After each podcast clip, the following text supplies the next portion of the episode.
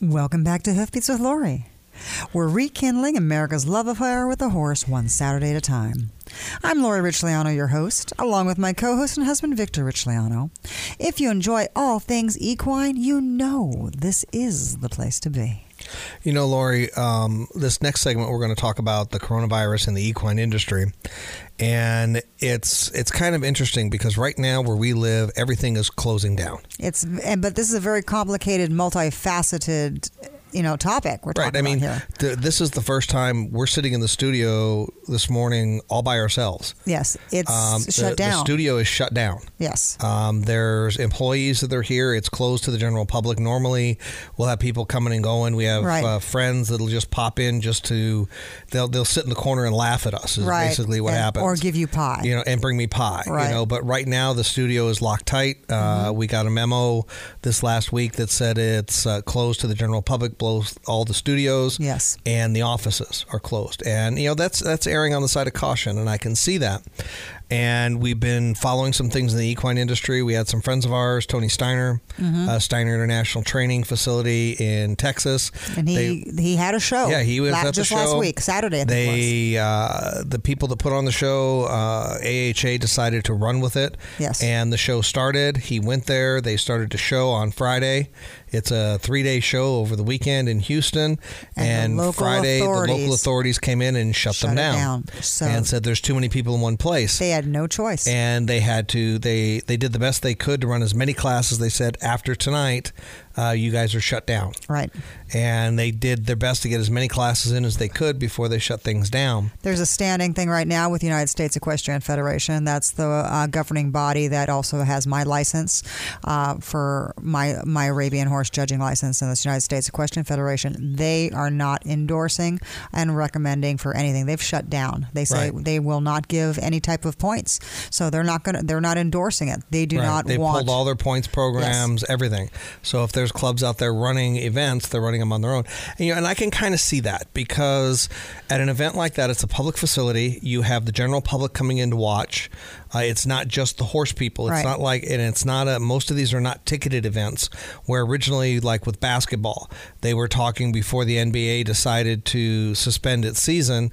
They were talking about having the play, having the games played, but the Right. auditoriums being empty, no spectators. Right. And I know it's- there were a couple rodeos actually this last weekend um, that did this, Right. where they didn't have spectators because they were trying to get their last points or they're getting some points in. But it, it's a little different right, Right, now. and you know, th- but a, an event, even rodeos are most of those are ticketed events. Right. Most of your horse shows are not a ticketed event unless you're at a bigger show like U.S. Nationals or Scottsdale or something like that, uh, or Quarter Horse Congress, that type of thing. But your smaller local shows, they want people to come in and see what's going on. Yes. Because they want to get new people interested in, In the horse industry. Mm-hmm. industry. So I can understand the local government wanting to shut that down because people are coming and going. You don't They don't know who's have the control- practicing. there's no There- control. control over the top of it. Now, we've also seen a lot of stuff coming across Facebook and across Twitter and Instagram and different things like that, where some of the barns that are either give lessons or boarding facilities Or train or horses. train horses are shutting their doors to the public. Yes. And that to me, that's a personal choice. That really is. Unless it's a government mandated thing, Correct. which is true. Correct. But in our area, the government has not mandated anything No. like that yet. Um, we're not a restaurant. No. So we have uh, just our federal guidelines, what they say Right. was, you know, what, no more than And so- 10 or something. Right, they don't want any more than ten people in one place at one Congregating. time, and so we we adhere to that. We make sure there's never more than ten people in the barn at one time, and so um, there are some other people out there that are doing. Before we get into what we're doing at Richland Farms, uh, there are some other people that are doing some interesting things. There's a lot of creativity coming in. Yes. Um, I saw something come across the Facebook feed. There's a trainer in California. Which is one? that where it is? The one who's doing the email. No, that's that's actually in North Dakota. So North Dakota. Yeah, cheers to Okay. them. It's actually a dressage barn. Right. And what they're doing is they're telling their riders that have horses at home. And that's Yep. not going to work if you're boarding your facility. Right. Uh, boarding your horse at a facility. But they have, if you have a horse at home, they're telling them to go out and ride their horse, do a. uh, Like a like iPhone video. Right, and do an iPhone video or something like that and send it to them, and they will evaluate the video and send you some things to work Some pointers. on, some pointers, and they're they're not charging for that either. if I Uh, some remember. of them they do for free, and then Right. they have some that they're doing. So Right, that, they're I know doing they like had an introductory, Introduction. which is which is good, Right. Um, and then I can't uh, think of a better. I mean, that's you know that's really thinking outside the box. Right. Cheers to her because um, I really like that she's leading that type of an industry. Think about that because we've got like telehealth, which is what we Right. talk for um, for, counseling. counseling, and also for, telehealth is also for the medical industry. Right. If you have like just a cold, you can now call in to your doctor, and they could look at you through Skype. Is what they're doing. Right, that's one of the things that they've really opened up with the federal government and some of the stuff that's just been signed in Wa- in uh, Washington is to broaden that to make it more available to people to do telehealth. Right. So now let's think about that. Let's take that on to the next level with horses. Um, you have your horse at home. You know, and this is great if you're isolated. Let's say you're away from like a major trainer or, Or something. if you've been exposed to the coronavirus Right. and you have to self quarantine. yes. You know, remember this is not going to transfer to your horse. Nope.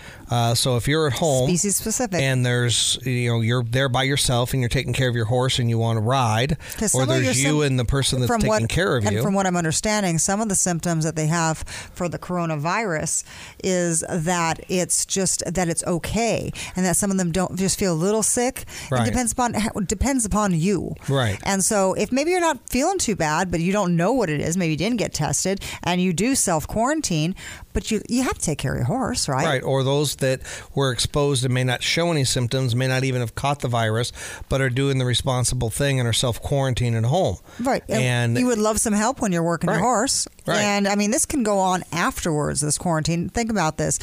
Um, the far reaching benefits of doing this is if you get more and more horse trainers that you send them videos, they evaluate it, they'll tell you to do this, this, this, and this, and you come back in a week and show them your progress.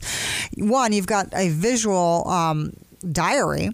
Of where you were, Right. and how you're progressing, and you know what? Honestly, I'm looking forward to doing this and going forward with this, and having some- Teletraining. T- teletraining. I love teletraining. That. I love that. Teletraining now at Rich Lano Farms. Oh, I like that. Email us at at, Lori at hoofbeatsoflori.com. or go to alwayshorses.com Uh-huh, For or call us teletraining. where? 218 557 8762. Shameless plug. Yeah, shameless I- plug to set up your. That just hit me while we're sitting here. Teletraining. Teletraining. teletraining with It's- Rich Leon yeah. Farms. Yeah, that's the way to do it. I love it. We I need to love it. start doing that. I think that's a great idea. Now That's think a great about it. idea. See, I, you know, I was well, you know, the other thing too, Lori. How many of our friends and people that we know that don't live close enough to us to take lessons? Oh yeah, a lot. You know. And okay, and here's another thing, and this is the re- it's a great thought process. Um, side saddle, you know, my passion with side Yes. saddle, right? Now, side saddle is complicated. When you put a side saddle on a horse, the fit is complicated. The to, to make sure that the girth fits correctly, that the overgirth fits correctly, that you know your your stirrup is set correctly.